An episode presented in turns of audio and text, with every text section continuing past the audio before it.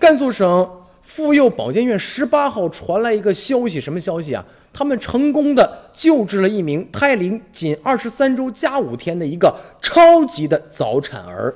这个早产儿叫小壮壮，他刚出生的时候，他哪壮啊？只有五百五十克，就是一斤一两吧。那么，经过医护人员和患者家属三个多月的共同努力，目前患儿的体重已经达到了两千六百五十克了，而且身体的各项体征是都比较平稳，即将出院了。那么，这个患儿成功救治，是刷新了西北地区可救治存活最小胎龄以及体重的危重症早产儿的记录。